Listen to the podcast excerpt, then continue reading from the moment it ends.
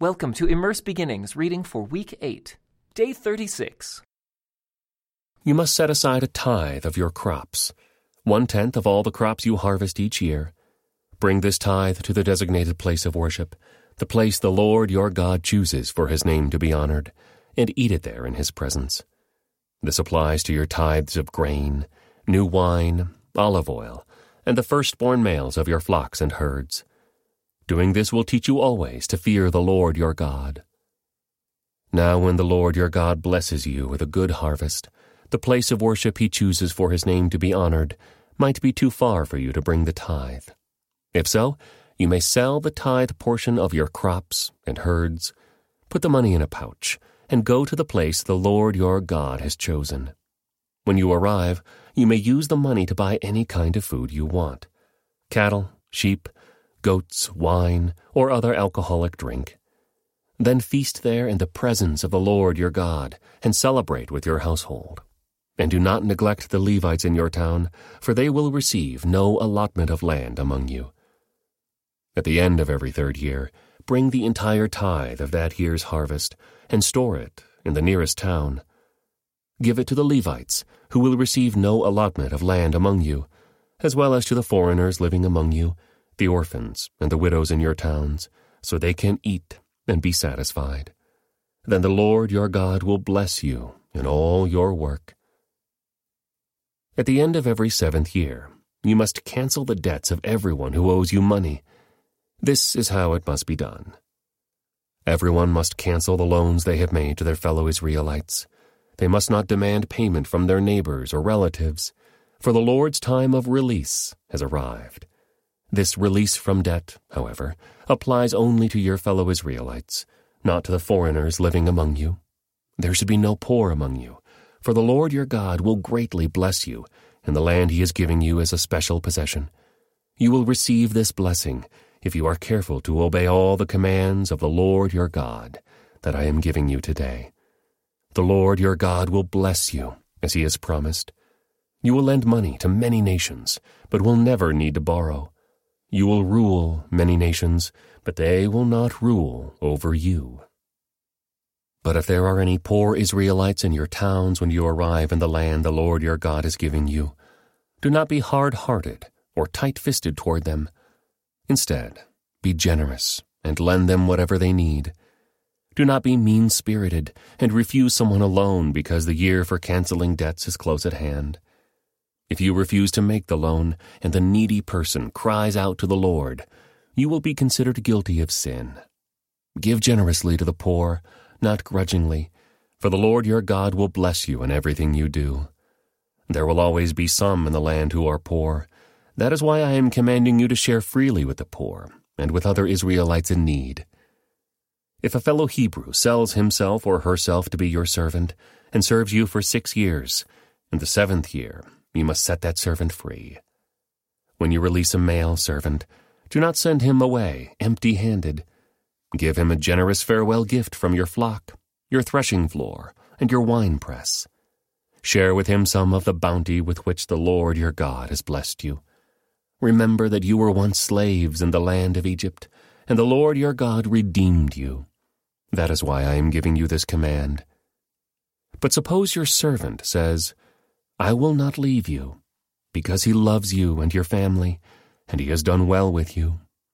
In that case, take an awl and push it through his earlobe into the door. After that, he will be your servant for life, and do the same for your female servants. You must not consider it a hardship when you release your servants. Remember that for six years they have given you services worth double the wages of hired workers and the Lord your God will bless you in all you do. You must set aside for the Lord your God all the firstborn males from your flocks and herds. Do not use the firstborn of your herds to work your fields, and do not shear the firstborn of your flocks. Instead, you and your family must eat these animals in the presence of the Lord your God each year at the place he chooses. But if this firstborn animal has any defect, such as lameness or blindness, or if anything else is wrong with it. You must not sacrifice it to the Lord your God. Instead, use it for food for your family in your hometown. Anyone, whether ceremonially clean or unclean, may eat it, just as anyone may eat a gazelle or deer. But you must not consume the blood, you must pour it out on the ground like water.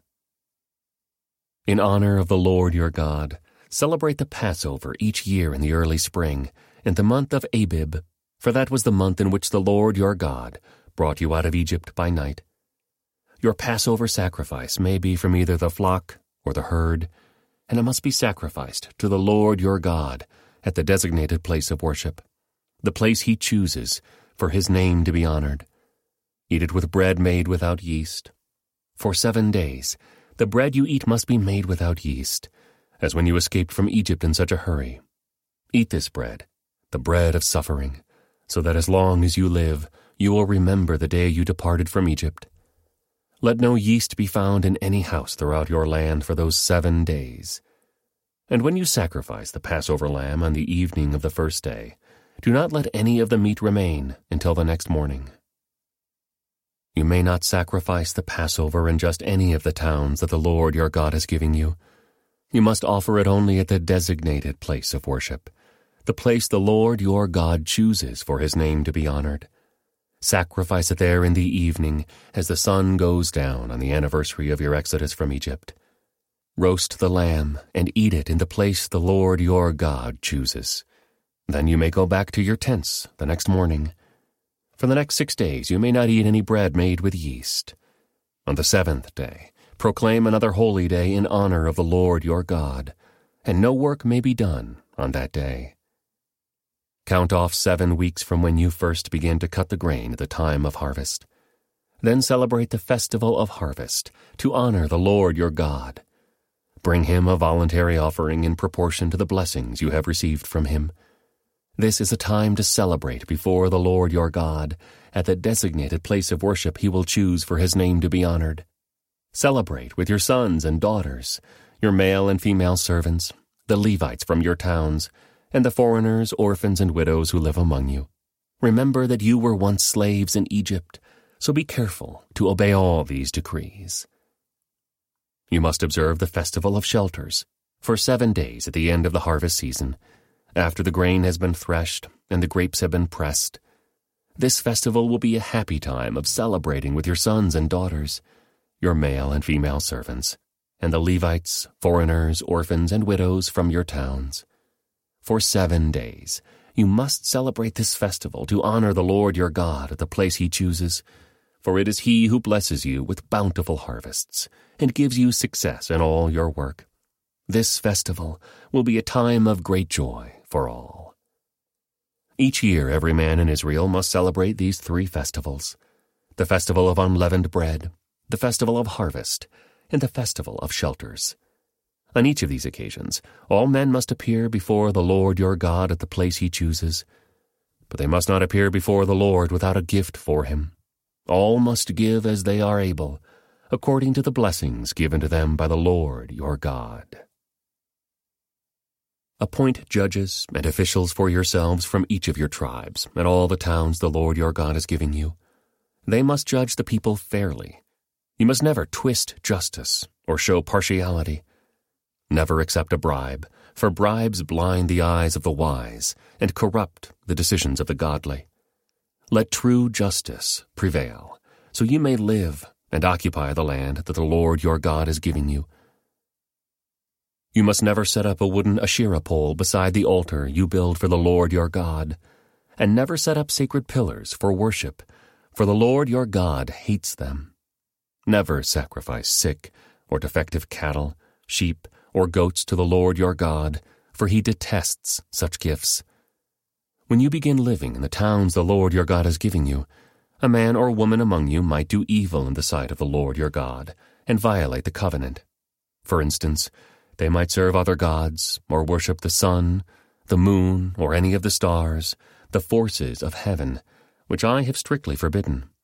When you hear about it, investigate the matter thoroughly. If it is true that this detestable thing has been done in Israel, then the man or woman who has committed such an evil act must be taken to the gates of the town and stoned to death. But never put a person to death on the testimony of only one witness. there must always be two or three witnesses. The witnesses must throw the first stones, and then all the people may join in. In this way, you will purge the evil from among you. Suppose a case arises in a local court that is too hard for you to decide. For instance, whether someone is guilty of murder or only of manslaughter, or a difficult lawsuit, or a case involving different kinds of assault. Take such legal cases to the place the Lord your God will choose and present them to the Levitical priests or the judge on duty at that time. They will hear the case and declare the verdict. You must carry out the verdict they announce and the sentence they prescribe at the place the Lord chooses. You must do exactly what they say. After they have interpreted the law and declared their verdict, the sentence they impose must be fully executed. Do not modify it in any way. Anyone arrogant enough to reject the verdict of the judge or of the priest who represents the Lord your God must die. In this way you will purge the evil from Israel. Then everyone else will hear about it and be afraid to act so arrogantly. You are about to enter the land the Lord your God is giving you. When you take it over and settle there, you may think, we should select a king to rule over us like the other nations around us. If this happens, be sure to select as king the man the Lord your God chooses. You must appoint a fellow Israelite. He may not be a foreigner. The king must not build up a large stable of horses for himself, or send his people to Egypt to buy horses, for the Lord has told you, you must never return to Egypt. The king must not take many wives for himself, because they will turn his heart away from the Lord. And he must not accumulate large amounts of wealth and silver and gold for himself. When he sits on the throne as king, he must copy for himself this body of instruction on a scroll in the presence of the Levitical priests. He must always keep that copy with him and read it daily as long as he lives. That way he will learn to fear the Lord his God by obeying all the terms of these instructions and decrees. This regular reading will prevent him from becoming proud and acting as if he is above his fellow citizens. It will also prevent him from turning away from these commands in the smallest way. And it will ensure that he and his descendants will reign for many generations in Israel. Remember that the Levitical priests, that is, the whole of the tribe of Levi, will receive no allotment of land among the other tribes in Israel. Instead, the priests and Levites will eat from the special gifts given to the Lord, for that is their share. They will have no land of their own among the Israelites. The Lord Himself is their special possession, just as He promised them. These are the parts the priests may claim as their share from the cattle, sheep, and goats that the people bring as offerings the shoulder, the cheeks, and the stomach.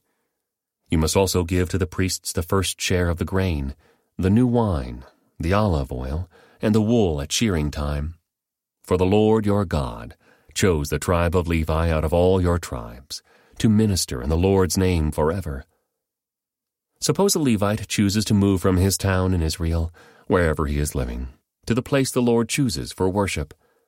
He may minister there in the name of the Lord his God, just like all his fellow Levites who are serving the Lord there. He may eat his share of the sacrifices and offerings, even if he also receives support from his family. When you enter the land the Lord your God is giving you, be very careful not to imitate the detestable customs of the nations living there. For example, never sacrifice your son or daughter as a burnt offering, and do not let your people practice fortune telling, or use sorcery, or interpret omens, or engage in witchcraft, or cast spells, or function as mediums or psychics, or call forth the spirits of the dead. Anyone who does these things is detestable to the Lord. It is because the other nations have done these detestable things that the Lord your God will drive them out ahead of you. But you must be blameless before the Lord your God. The nations you are about to displace consult sorcerers and fortune tellers. But the Lord your God forbids you to do such things. Moses continued.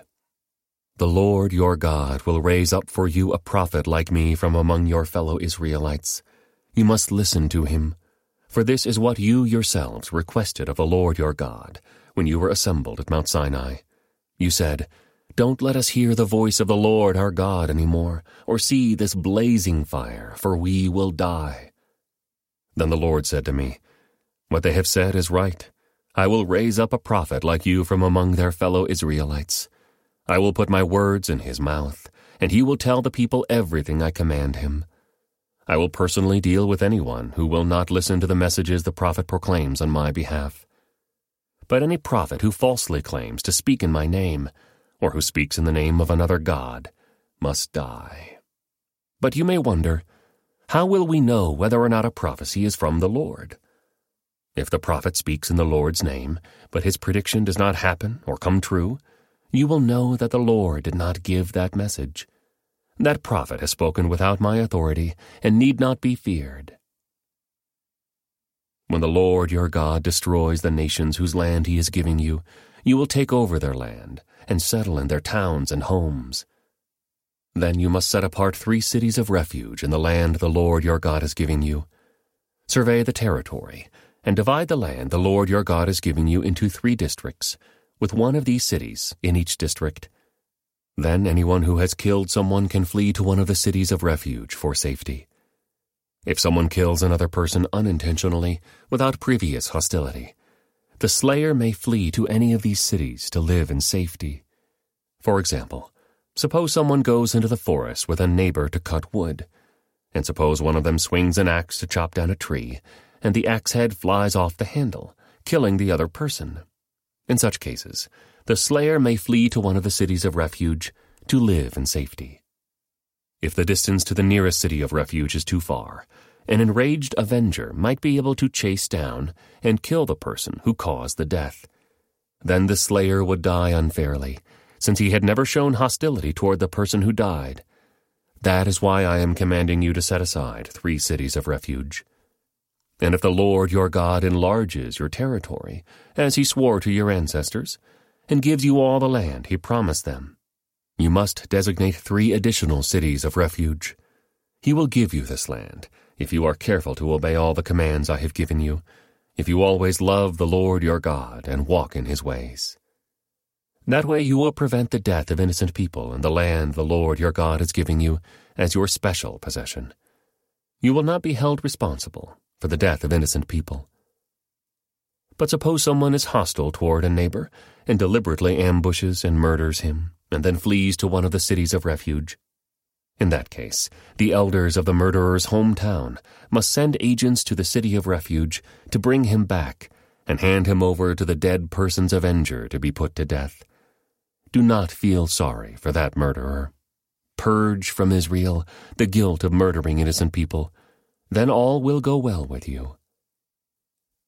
When you arrive in the land the Lord your God has given you as your special possession, you must never steal anyone's land by moving the boundary markers your ancestors set up to mark their property. You must not convict anyone of a crime on the testimony of only one witness. The facts of the case must be established by the testimony of two or three witnesses. If a malicious witness comes forward and accuses someone of a crime, then both the accuser and accused must appear before the Lord by coming to the priests and judges in office at that time. The judges must investigate the case thoroughly. If the accuser has brought false charges against his fellow Israelite, you must impose on the accuser the sentence he intended for the other person. In this way, you will purge such evil from among you. Then the rest of the people will hear about it and be afraid to do such an evil thing. You must show no pity for the guilty. Your rule should be life for life, eye for eye, tooth for tooth, hand for hand, foot for foot. When you go out to fight your enemies, and you face horses and chariots and an army greater than your own, do not be afraid. The Lord your God, who brought you out of the land of Egypt, is with you. When you prepare for battle, the priest must come forward to speak to the troops. He will say to them, Listen to me, all you men of Israel. Do not be afraid as you go out to fight your enemies today. Do not lose heart or panic or tremble before them. For the Lord your God is going with you. He will fight for you against your enemies, and he will give you victory. Then the officers of the army must address the troops and say, Has anyone here just built a new house, but not yet dedicated it? If so, you may go home. You might be killed in the battle, and someone else would dedicate your house. Has anyone here just planted a vineyard, but not yet eaten any of its fruit? If so, you may go home. You might die in battle, and someone else would eat the first fruit. Has anyone here just become engaged to a woman, but not yet married her? Well, you may go home and get married. You might die in the battle, and someone else would marry her. Then the officers will also say, Is anyone here afraid or worried? If you are, you may go home before you frighten anyone else. When the officers have finished speaking to their troops, they will appoint the unit commanders. As you approach a town to attack it, you must first offer its people terms for peace. If they accept your terms and open the gates to you, then all the people inside will serve you in forced labor. But if they refuse to make peace and prepare to fight, you must attack the town. When the Lord your God hands the town over to you, use your swords to kill every man in the town. But you may keep for yourselves all the women, children, livestock, and other plunder. You may enjoy the plunder from your enemies that the Lord your God has given you. But these instructions apply only to distant towns, not to the towns of the nations in the land you will enter. In those towns that the Lord your God is giving you as a special possession, destroy every living thing you must completely destroy the Hittites, Amorites, Canaanites, Perizzites, Hivites, and Jebusites, just as the Lord your God has commanded you. This will prevent the people of the land from teaching you to imitate their detestable customs and the worship of their gods, which would cause you to sin deeply against the Lord your God. When you are attacking a town and the war drags on, you must not cut down the trees with your axes. You may eat the fruit, but do not cut down the trees. Are the trees your enemies, that you should attack them? You may only cut down trees that you know are not valuable for food. Use them to make the equipment you need to attack the enemy town until it falls. This concludes today's Immerse Reading Experience. Thank you for joining us.